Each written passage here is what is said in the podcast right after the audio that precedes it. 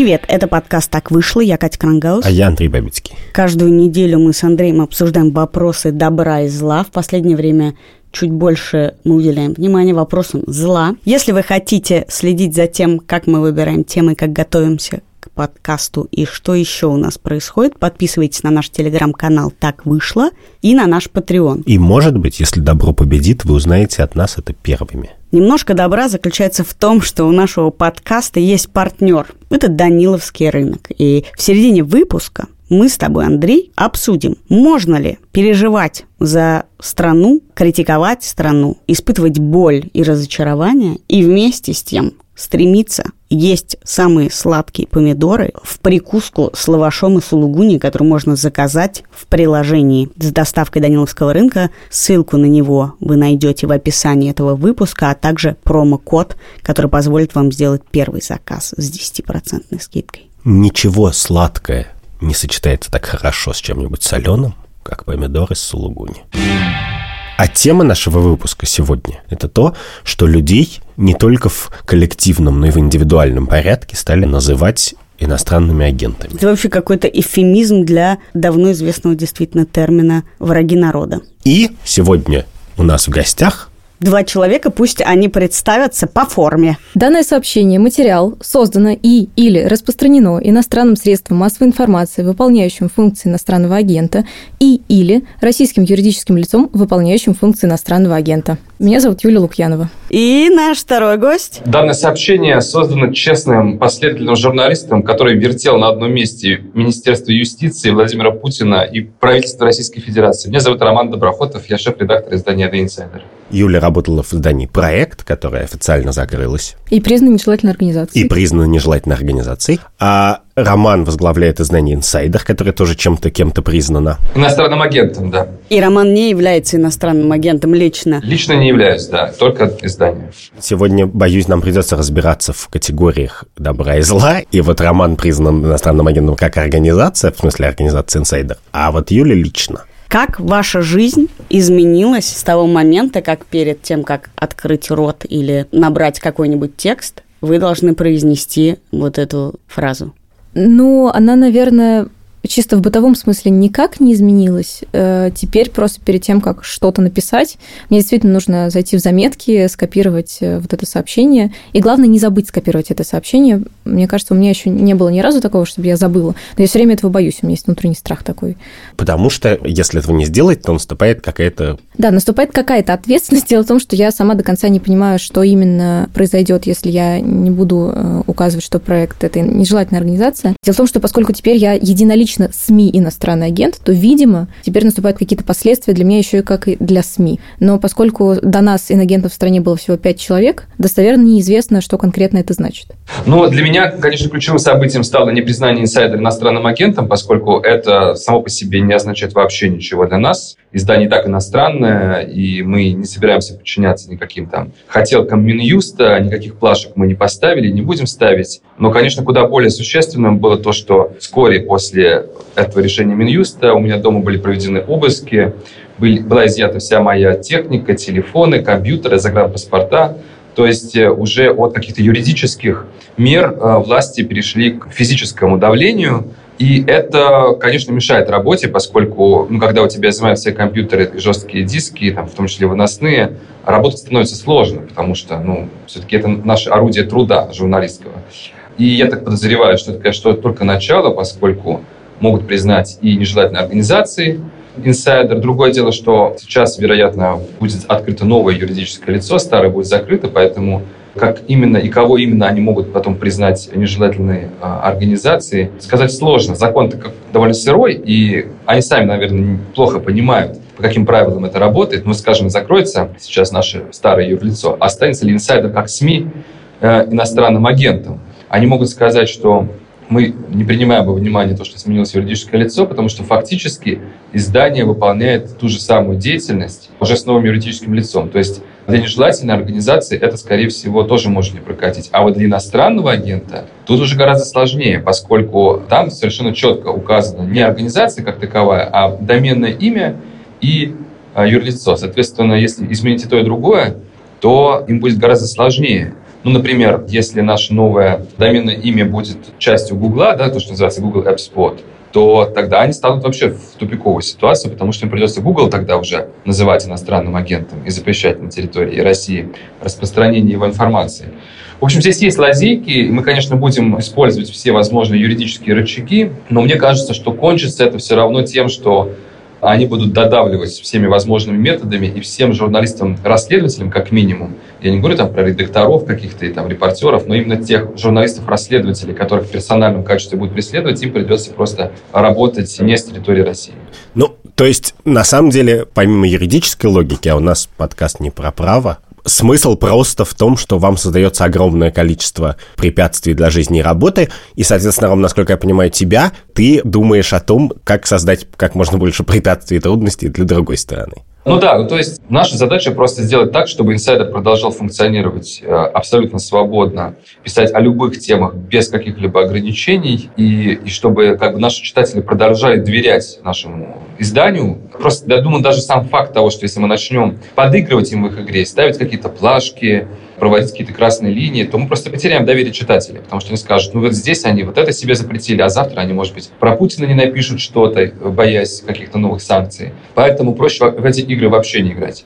Юль, поскольку не все наши слушатели знают в подробностях, что произошло, мы только, как и все, слышим бесконечно, что всех подряд называют э, иностранными агентами, и много-много сотен, может быть, уже больше тысячи раз прочли этот прекрасный текст. Как именно это произошло с тобой? Я работала в издании, которое называлось «Проект». Мы занимались расследованиями, репортажами. Это было общественно-политическое издание.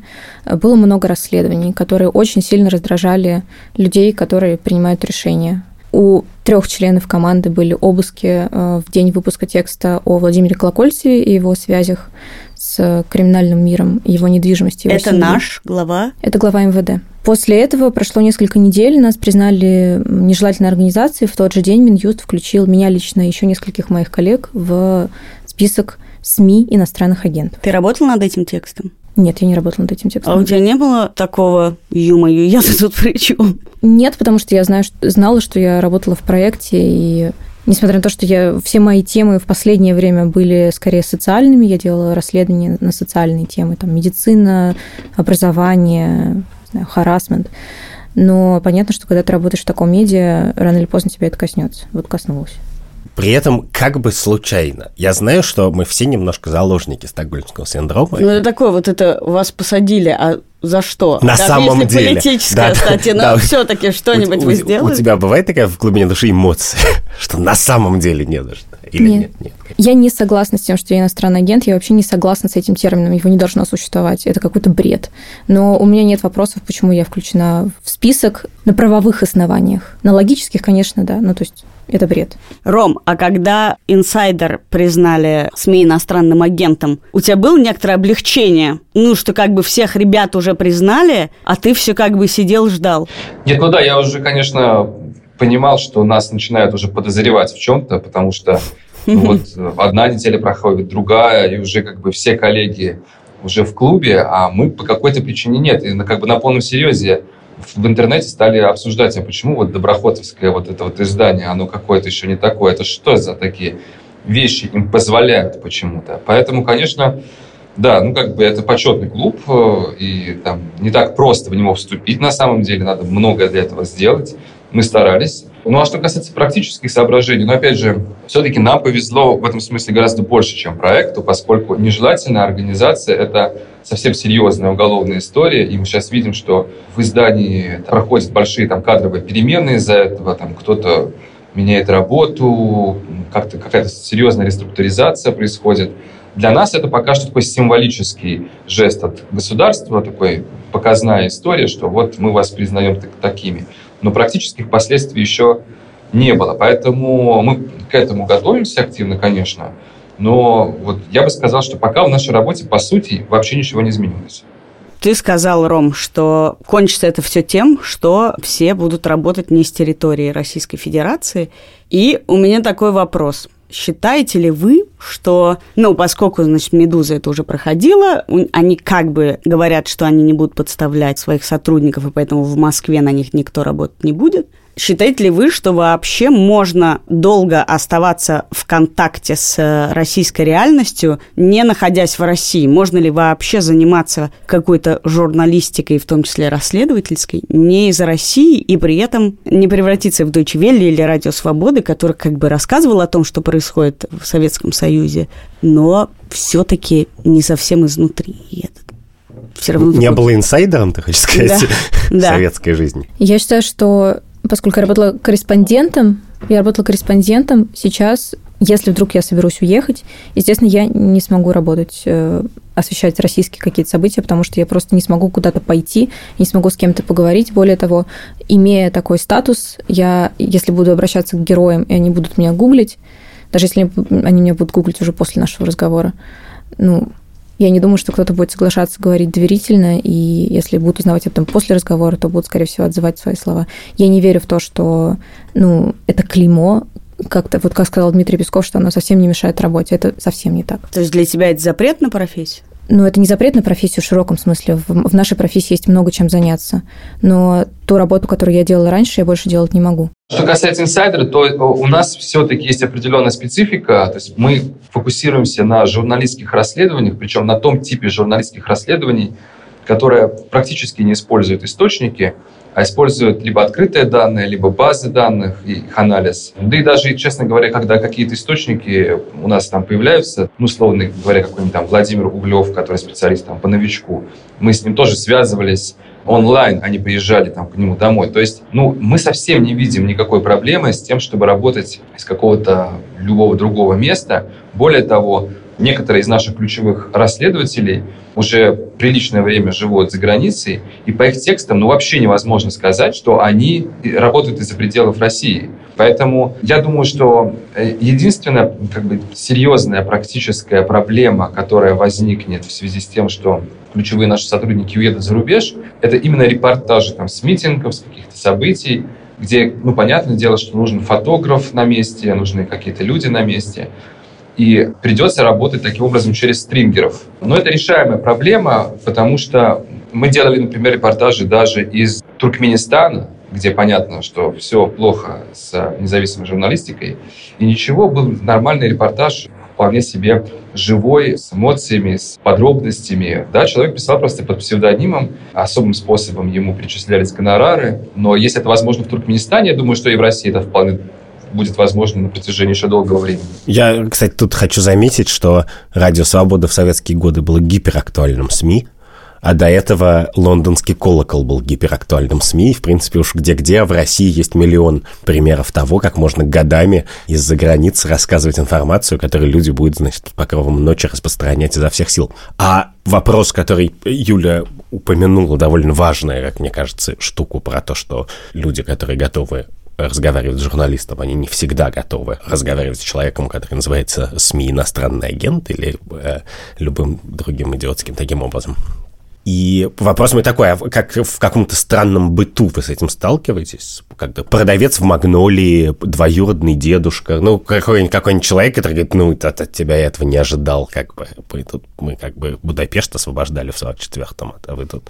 Нет, у меня ничего такого не было. Единственное, я, наверное, вот недавно подумала, что, может быть, было бы логичнее просто называть нас врагами народа, чем иностранными агентами, потому что, ну, вот этот термин, он всем знакомый понятен, и как бы понятно, что если тебя назвали врагом народа, то, скорее всего, это просто какая-то причуда власти, и ты здесь вообще ни при чем. Наверное, с этим работать было бы удобнее. Рома явно в боевом виде, и я помню, что когда были звенья гребаной цепи, это когда в начале десятых годов закрывали подряд разные медиа. И которые теперь выглядят из нашего времени как пушистые такие розовые наручники, да. знаешь, из фильмов. Каждая редакция, которая через это проходила, подала в ажитацию посты в Фейсбуке, значит, встречи, фотографии, все ржут, веселье, все закрывают. А ты как вообще себя чувствуешь? Мне кажется, что это, когда это происходит с изданием, то там есть команда, и как бы это все происходит с каким-то юридическим лицом, и, в принципе, это тебя касается, но не настолько, насколько это коснулось меня, потому что я теперь, если сдаю отчеты в Минюст, и в них находят несколько ошибок там в течение года, то все это уголовная ответственность. Несколько ошибок, прости, потому что это наши слушатели могут не понимать, что ты, я не знаю, купила пять чашек кофе и не указала это. Такого рода ошибок. Ну, если они докажут, что я купила А 5 что, что это за отчет, прости? Ну, смотрите, я должна теперь как э, СМИ иностранный агент сдавать раз в квартал отчет Минюст о своих доходах и расходах. И там я должна указывать, на что я трачу деньги, откуда я деньги получаю. То есть буквально пять чашек кофе. Да, буквально. Это не фигура речи. Ну, я знаю, что некоторые агенты указывают все, там, включая магазин, в котором они покупают хлеб, некоторые ограничиваются просто там перечислением категорий товаров. Я пока, поскольку этот отчет не заполняла, мне к 15 октября это надо сделать, я решила, что я бы с этим знакомлюсь чуть попозже. Э, Кроме того, мне нужно создать юридическое лицо, в котором в общем, я должна быть его учредителем. Э, И раз в год мне нужно подавать тоже отчетность и делать аудит. Аудит тоже стоит для юридических лиц э, отдельных денег, и я как бы буду их платить из своего кармана. И как ты по этому поводу, в каком ты состоянии? У меня нет выбора просто. Не, не то, что я могу просто не делать этого и жить дальше спокойно, ну, потому что это уголовная ответственность. Мне придется. Зачем паниковать из-за того, в чем у тебя уже нет выбора? Я смирилась. А у вас есть какая-нибудь закрытая группа инагентов, вот это телеграм-канал, ребята, кто заполнял э, в Минюст отчет? Я не связывалась с агентами, которых признали до нас, вот в декабре 2020 года. Ну, я знакома э, с некоторыми из них, но я не обсуждала с ними эти вещи. Я думаю, что просто сейчас нужно разобраться с тем, что свалилось сейчас, а дела, которые нужно делать потом, сделать потом. Рома, а у вас есть чат поддержки инагентов СМИ? Нет, и более того, я считаю, что, ну, поскольку наша позиция это то, что мы в эти игры не играем, э, то у нас и не будет никогда никаких таких чатов, потому что никаких отчетностей никто сдавать не планирует, даже если нас признают. Нас сейчас пока не признали физлицами, я думаю, что это вопрос пары недель, но даже если признают, то, ну, понятно, что проще э, организовать работу людей из-за рубежа, э, чем продолжать вот всю эту игру, потому что игра только начинается, понимаете? Подожди, но у тебя нет загранпаспорта. Я решу эти все проблемы. Понимаете, все практические проблемы можно решить. Даже если отнимают загранпаспорта, можно так уйти в партизаны, что тебя не достанут. Но вот самый худший способ – это, значит, с собой взять мыло и веревку и явиться в положенное место. И ожидать, что они там с тобой будут делать. Вот, кстати, вот ты спрашиваешь про психологическое состояние. Вот одно дело, когда мы с ними разговариваем с позиции силы, и они нам дают два удара, а мы им в ответ даем четыре. У тебя боевой дух в этот момент. А если они тебе говорят, приходи с мылом и веревкой, ты приходишь и понимаешь, что ты ничего не можешь сделать, и все зависит от их воли, то тогда психологическое состояние тоже будет другое. Поэтому я лично всем советую, всем, кто сталкивается с подобной ситуацией, не сдаваться, не играть в эти игры и не бояться на время уезжать за рубеж. Путин все-таки не вечен, ему 70 лет. Журналисты в основном люди молодые, они это все переживут, и как бы рано или поздно э, они вернутся в прекрасную Россию будущего. И они вернутся уже в качестве смелых независимых журналистов, у которых будет там десятилетний опыт работы с журналистами-расследователями. Они будут хорошо узнаваемы в России. Поэтому даже для их карьеры лучше сейчас пока перебраться за границу на время, чтобы потом вернуться в качестве героев. Кто сказал, что это вообще последний шаг, что вот эта вот отчетность – это последний шаг? А потом они могут что угодно сказать. Потом они могут сказать, а теперь вы должны, не знаю, там, ходить только на одной ноге или писать без гласных букв или что, что, угодно. Понимаете, с какой стати мы вообще сейчас должны им подыгрывать? Скажи, вот ты так э, бодро это говоришь, а ты чувствуешь какую-то ответственность, не знаю, перед родителями, к которым приходят? Боишься ли ты, Юль, что как-то это затронет твоих родственников? Да, я, конечно, боюсь. Мне бы, конечно, не хотела бы, чтобы это становилось причиной там каких-то, не знаю, сердечного приступа или так далее. Ну, вот так решило государство. Оно решило войти в мою жизнь и больше из нее не В выходить. смысле, ты чувствуешь, что ты должна свалить, чтобы отвести от них всякую опасность? Максимально. Я не знаю, насколько это будет выходом. Ну, потому что я же не могу вывести с собой квартиру. Они могут прийти с обыском, если вдруг захотят. Ну, то есть не потому, что я иностранный агент, а потому что я работала в нежелательной организации. Если вдруг захочется, даже если меня не будет в России, они же придут. Ром, а ты чувствуешь какую-то ответственность перед папой? В смысле, я просто уточню для наших слушателей, что уже к тебе приходили и к твоему папе приходили. Да, приходили с обысками к моим, к моим родителям, да, забрали их компьютеры, которые вообще никакого отношения ко мне не имеют. Естественно, я очень сопереживаю э, всем моим родственникам, и к тем, кому уже пришли, и к тем, кому волнуются, что к ним еще придут. Э, Но э, ну, давайте все-таки не, ну, как понимаешь, там у страха глаза велики, но все-таки пока каких-то серьезных последствий, более серьезных, чем обыски, у родственников журналистов не было. Вот у активистов мы знаем, конечно, такие примеры, как брат Навального или отец Жданова, всякое бывает. Но на данный момент, на 2021 год, э, каких-то прям серьезных последствий для родственников журналистов еще не было. Если они начнутся, то, конечно, да, мы будем помогать родственникам. Родственников можно вывести за рубеж и найти им какую-то помочь работу и так Слушай, далее. Ты так говоришь, а как это все сделать? Это же нужно иметь накопление и какой-то поток входящих денег, чтобы вывести себя, вывести родственников. Слушай, ну здесь два аспекта. Во-первых, есть организации, которые помогают в релокации журналистам и активистам и к ним можно обращаться, и как минимум на первое время они могут помогать, в том числе, я думаю, что и финансово, хотя я еще не обращался, но думаю, что все и эти проблемы решаемы.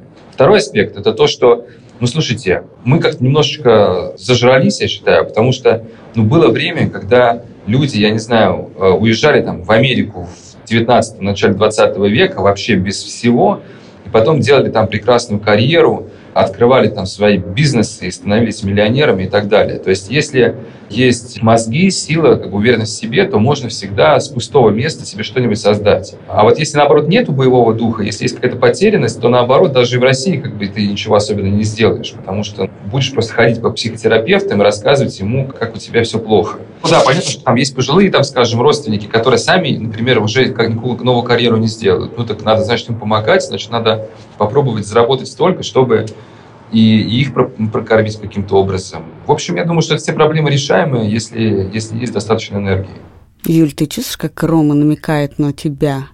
Нет, я думаю, что Рома говорит про себя и свою команду. Да, каждый человек борется со своими демонами. Я говорю, конечно, только про себя и про свою команду, потому что я понимаю, что мои правила могут для всех не подходить. Я немножко могу сейчас звучать со стороны, как тот человек, который подходит человеку в депрессии и говорит ему, да что ты депрессуешь, вообще все нормально, перестань депрессовать, все будет хорошо. Я, я не хочу быть похожим на такого человека сейчас, конечно. Я хочу, чтобы все относились с пониманием и сочувствием к тем людям, которые тяжело это переносят. И я ничего не имею против психотерапевтов, ничего не имею против того, чтобы, как бы, опять же, со страданием относиться, с, с, с поддержкой относиться к такого рода людям, но к тем людям, которые еще не в депрессии, которые еще не упали духом, я просто предлагаю этого и не делать дальше, и просто начинать проактивные меры заранее, готовиться к тому, что им надо будет, возможно, создавать свою профессиональную деятельность на новом месте э, и, э, возможно, даже перевозить куда-то свою семью и своих коллег. Юль, а сколько тебе лет? Прости? 24. Вот. Рома в принципе, застал какие-то золотые годы журналистики. Подворотни, в которых ты росла, да? Подворотни, в которых я росла, и было классно, э, и живо, и казалось, что мы что-то меняем. Рома явно верит в это до сих пор. А ты-то зачем? Ты как бы что, активист? Ты хотела, чтобы тебе... Ну, в смысле, в тот момент, когда ты начинала свою журналистскую карьеру, там уже всех как бы прищемили, и можно было сразу эмигрировать, минуя рабочую стадию. Ну, у меня подход к, к тому, чем я буду заниматься, наверное, был немножко не, необычный. Мне нравился больше метод. Ну, то есть мне нравилось делать расследования, мне нравилось заниматься данными и... Ну, ты могла бы работать в судмедэкспертах. Нет, но я к тому времени уже училась на журфаке. Ну, зачем?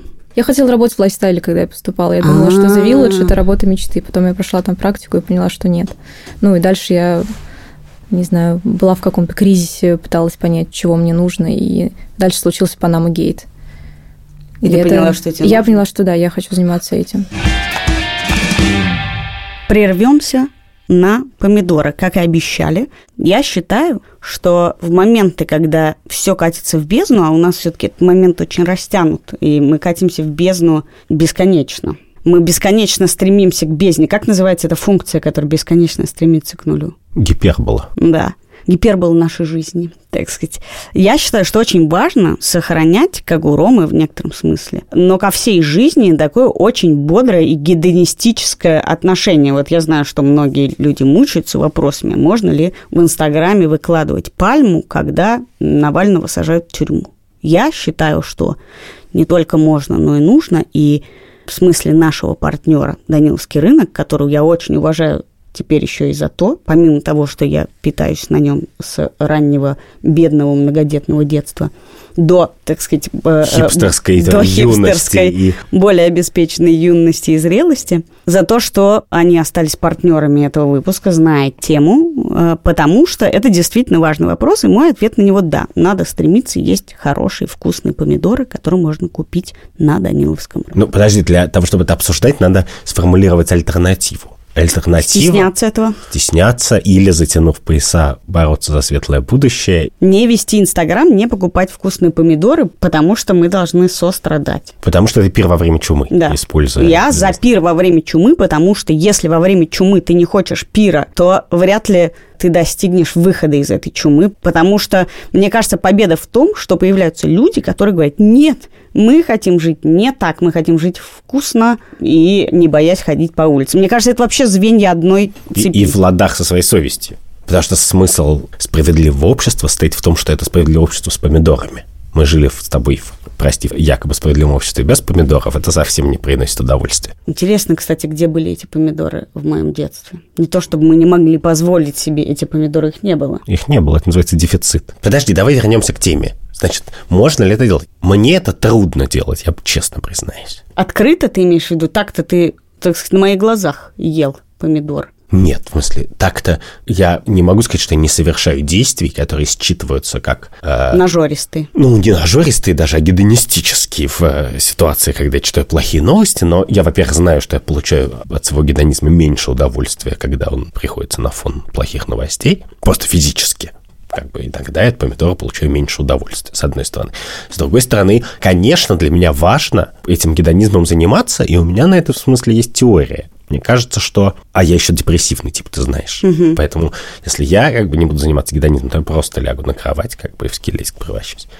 А, но это причина, по которой в старом мире, например, было такое важное свойство человека, что он бреется в любых обстоятельствах на фронте, в лагере, я не знаю, в, в экспедиции арктической. Чтобы сохранять человеческое да, Что начальник арктической экспедиции встает на полчаса раньше всех и бреется, чтобы, да, чтобы все видели, что удары судьбы, климата и белых медведей не лишают его веры в себя, заботы о себе, своего достоинства и так далее. И это важный сигнал просто. Ты не можешь, если ты перестал заботиться о себе, это значит, что ты сдался под ударами судьбы. Интересно, что ты как бы снизу на это смотришь, с депрессивного дна, а я...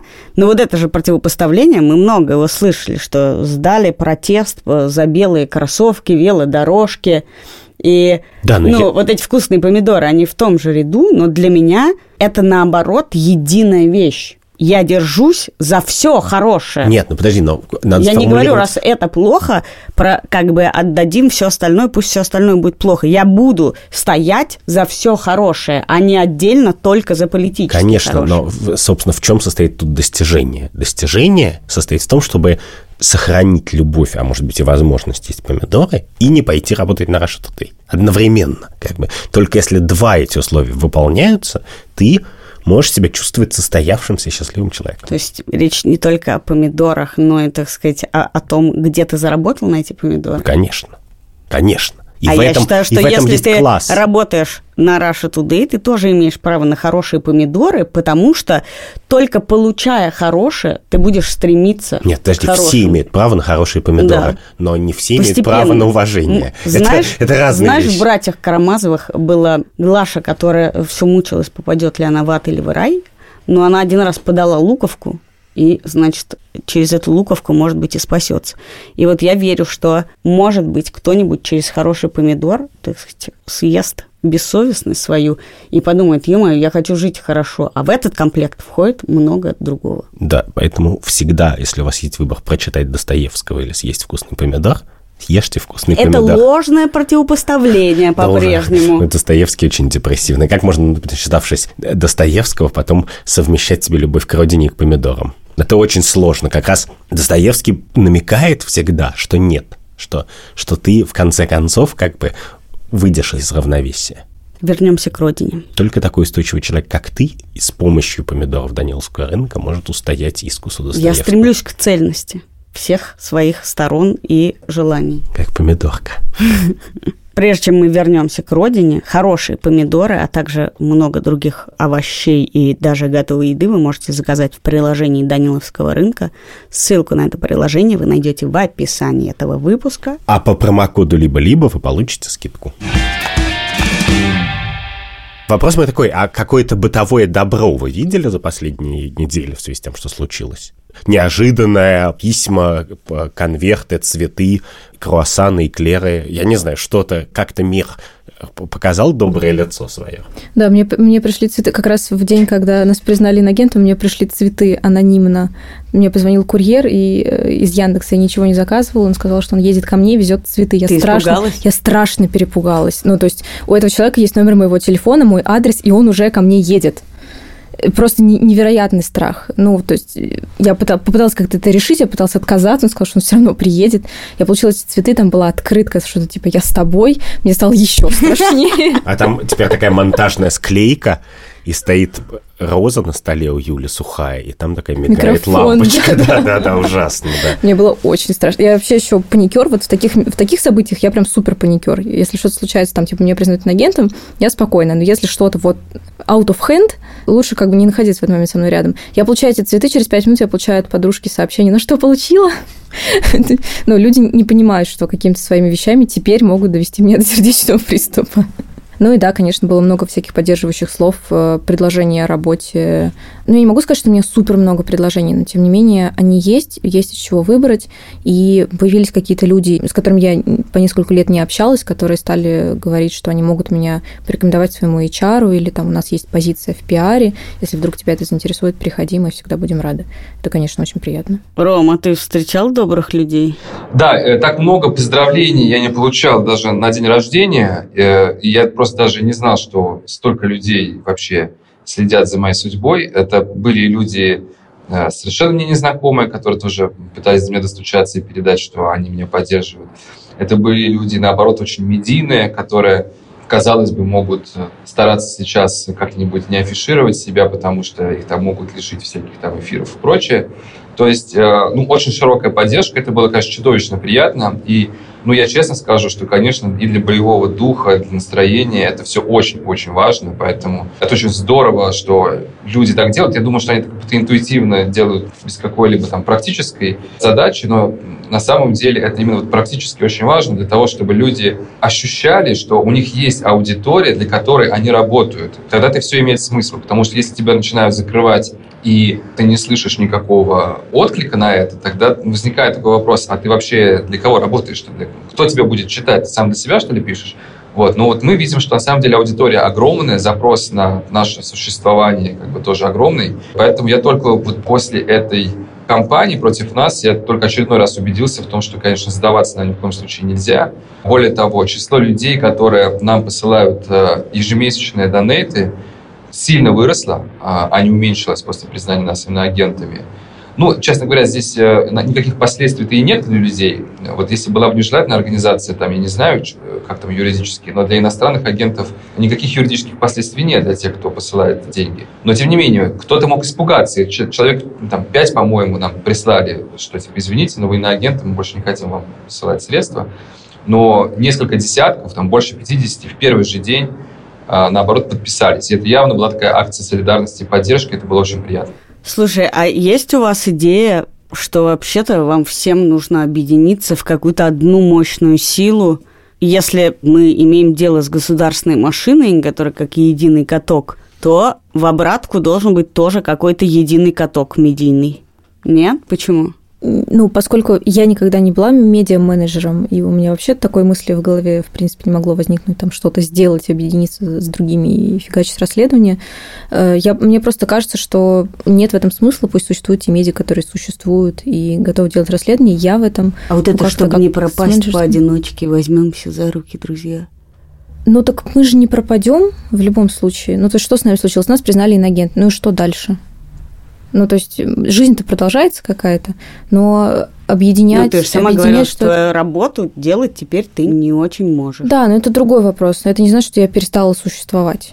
Ну, то есть Я не хочу сейчас, наверное, заниматься расследованиями, мне нужно там отдохнуть или еще что-то, понять, чем я хочу заниматься дальше. Заниматься расследованием пока я не буду, и делать какую-то организацию, но просто у меня нет столько воли и такой нервной системы для того, чтобы этим заниматься. Я, на самом деле, так, в таких разговорах принимаю участие, наверное, где-то с 2005 года, а, но только тогда это были разговоры не о журналистах, а о активистах. Вот как я только пришел в активизм, постоянно задавались вопросы. Ребята, вы оппозиция, почему вы все не объединитесь в одну большую структуру?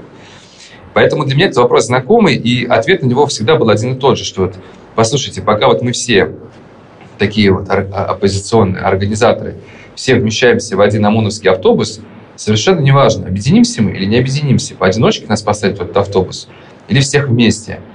А, вот то же самое с журналистами. Вот пока а, мы в разъединенном виде там 10 маленьких изданий по 15 человек – то совершенно неважно, будем ли мы одним изданием по 150 или вот так, такими же останемся, как сейчас. Перемены мест слагаемых, а, сумма здесь не изменится, никакой дополнительной мощности здесь не появится. Слушай, нет, погоди, ну почему ты меряешь людьми, а не аудиторией? Вы уже объединяетесь, на самом деле вы проводите какие-то маленькие расследования про количество заболевших коронавирусом или про дело сети было расследование только там были какие-то проблемы, что «Медуза» всех кинула, но это было расследование на три медиа. И это вопрос массового удара по аудитории, а не по количеству людей, которых засунут в автозак. Так нет, как раз ты правильно все говоришь. Аудитория у нас уже объединена, потому что если инсайдер пишет что-то крутое, то все остальные это у себя тут же переписывают, цитируют, и аудитория всех изданий российских узнала, когда мы сделали расследование про отравление Навального или про отравление Скрипаля. Об этом узнали сразу все, кто, в принципе, читает любое независимое медиа. Поэтому эм, аудитория у нас уже единая. У нас разные только команды, которые делают эти расследования. И, на мой взгляд, с точки зрения безопасности и неуязвимости, это лучше. То есть уже прошло то время, уже вымерли те динозавры, да, вот после новых эволюционных условиях, гигантские динозавры в виде РБК, Коммерсанта, Ведомости и Forbes уже вымерли. И пришло время таких маленьких, а, очень таких пронырливых, быстрых, а, незаметных а, таких млекопитающих, которые отлично выживают в новой, очень опасной, на самом деле очень токсичной среде. И если вот сейчас хлопнули проект, да, ну, в смысле юридический, а вот огромное количество других медиа остались, ну, как огромное, там, с десяток, и пока э, бегут за каким-нибудь инсайдером, а, проект воссоздаст себя уже с новым доменом, на, возможно, там, и с какой-то немножко обновленной командой а, в новом месте. Или как Витаймс, который закрыли, они сказали, все, мы закрываемся полностью, сейчас но ну, откроемся потом по другим названиям, брендам и так далее. Вот с этим бороться Это очень похоже очень на игру сложно. бобров, Я... где они вылезают, а ты должен их дубасить все время. Да, да, да, абсолютно. Это именно такая игра, и э, она же появилась не случайно. То есть вот то, то медиапространство, которое сейчас мы видим в России, появилось ровно из-за того, что власть начала давить изначально большие медиакорпорации. И естественным образом получилось, что эти большие медиакорпорации рассыпались и превратились в много маленьких э, организаций, с которыми уже ничего поделать невозможно. Вот можно только весь интернет в России выключить, тогда да. Вот если северокорейский интернет возникнет, вот тогда будут проблемы журналистов. До тех пор, пока в принципе есть доступ к интернету, пусть даже через там, VPN, мы никуда не исчезнем. Слушайте, такой вопрос. Вот ты сказал, что мы зажрались, а раньше люди уезжали, значит, в Америку на кораблях и начинали новую карьеру. А зачем вы думаете про журналистику? Почему бы не поехать и э, не забыть вообще э, Россию как, значит, реальность, а э, быть человеком русского происхождения и заняться чем-нибудь совершенно другим. Это вопрос того, что я вы ничего больше не умею делать, или вас так заботят э, патриотические чувства о судьбах Родины? Все перечисленное. Я действительно больше ничего не умею делать, я умею только писать, редактировать, разговаривать с людьми и что-то узнавать. А мастер по маникюру? данных. Но мне это неинтересно. Я хочу заниматься э, своей работой. Я получала образование для этого. Я, у меня есть опыт работы. У меня есть какие-то, не знаю, профессиональные уважения, профессиональные награды. Зачем мне отказываться от своей карьеры, от того, что я выбрала для себя? А жить в чужой стране, занимаясь повесткой российской, всегда оставаться головой в России, а при этом жить где-то, это лучший вариант? Я не знаю, я не пробовала. Не знаю, мне бы было грустно. Мне да, было, но мне было ты, грустно. Ты так, ты так говоришь, как будто в этой ситуации есть хороший выход. Когда... Нет, ну вот когда... Рома есть говорил, выход, что можно... можно... Действительно, есть хороший выход. Можно, не знаю, получить другое образование, уехать учиться. Что, может быть, я тоже сделаю, я просто пока еще Нет, не решила. Можно, но кажется, что если Юля пойдет учиться на э, мастера маникюра, то Юля не перестанет быть СМИ иностранным агентом, точно так же будет в своей сторис про маникюр вставлять эту ебану. Простите, я узнал от Юли, что, э, и кажется, Ром Баданин тоже использует это слово, что вот эту плашку значит, на агентское, она называется ебало. Это принятое уже выражение? Ну, узкопрофессиональный термин. Узкопрофессиональный термин. Да, так вот, как бы, как мне кажется, что это очень странно. Вот на тебя навалилось это ужасное, как мы говорили, значит, мелочный коррумпированный министр внутренних дел и там что-то, значит, мелочный коррумпированный министр юстиции. Что-то будет, ну, в смысле, любой другой выход, он очевидно хуже, чем твоя прошлая жизнь. Ну, в первый день, когда меня признали инагентом, я пришла домой и всем сказала, что я э, увольняюсь, буду младшим помощником флориста, и, в общем, забуду все про страшный сон, никогда больше не буду вести социальные сети. Потом я посидела и подумала и спросила себя, а почему я должна это делать? Я не должна. А в этом нету такого тоже давления, что да не почему, потому что тебе неохота с этим иметь дело. А мне охота иметь с этим дело. А, вот вот в этом, вот Ром, в этом а тебе зачем это все?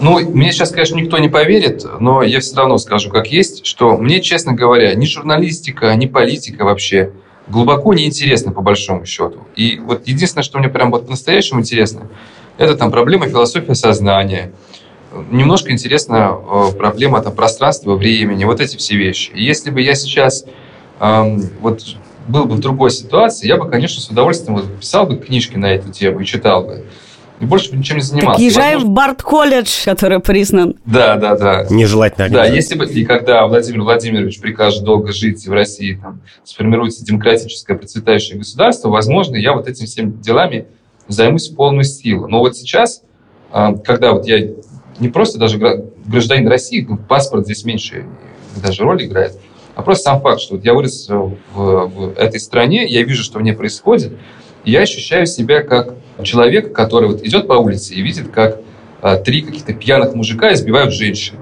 Да? И я понимаю, что я вляпаюсь в проблемы, если я что-то сделаю. Но если я ничего не сделаю, то потом всю жизнь буду вспоминать о том, что я прошел мимо, когда три пьяных мужика избивали женщину. Я вот не смогу потом спать, есть, я, у меня все время это будет в голове. Вот э, сейчас мы находимся ровно в такой ситуации. Я понимаю, что, может быть, я ничем не смогу помочь э, ситуации, может быть. Может быть, я немножечко оттяну гибель нашей замечательной страны. А может быть, только хуже сделаю. Не знаю. Я не смогу рационально оценить вклад инсайдера в политическую ситуацию в России. Что я могу сделать, это только все от меня зависящее, чтобы э, вот этот ад, который в России сейчас происходит, чтобы попытаться ему что-то противопоставить. То есть это такое более эмоциональное, чем даже рациональное желание. Мне просто кажется, что Рома рассказывает историю, которую я все время слышу от людей, которые уже не занимаются журналистикой. Есть миллион знакомых еще, которые ушли из журналистики, и которые ровно испытывают это сожаление все время. То есть можно и не заниматься, но ты не, ну, или политикой, или журналистикой, но ты не можешь избавиться от ощущения, что происходит что-то не то, а ты как бы... Сложно говорить про философию сознания. Кстати, ты веришь в свободу воли? Нет, я считаю, что ее не существует. Но я тем не менее считаю этот термин полезным и не бессмысленным. Ром, я с тобой. В смысле, по вопросу свободы воли? Да. У нас нет другого выбора. Свобода воли же не существует. Смешно, что ровно к твоей метафоре подходит э, метафора эффекта толпы. В этот момент мимо этой женщины проходят миллионы твоих сограждан, и у них нет такой реакции. Ну, они более того еще ругают тебя за то, что ты пытаешься вмешаться. Да, они говорят, Оста... не, не лезь в чужое дело, уважай чужие границы, там вот это все.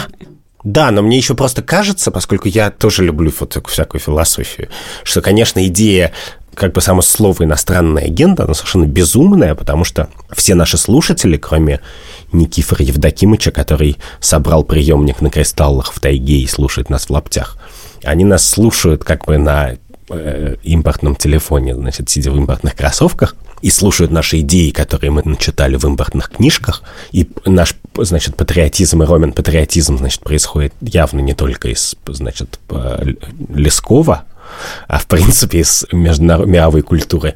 И поэтому сама идея того, что бывают какие-то агенты иностранные, что этих агентов есть, э, значит, паспорта и границы, мне кажется, сама по себе абсолютно безумный и противоречащий тому, как устроен мир, прогресс и культура.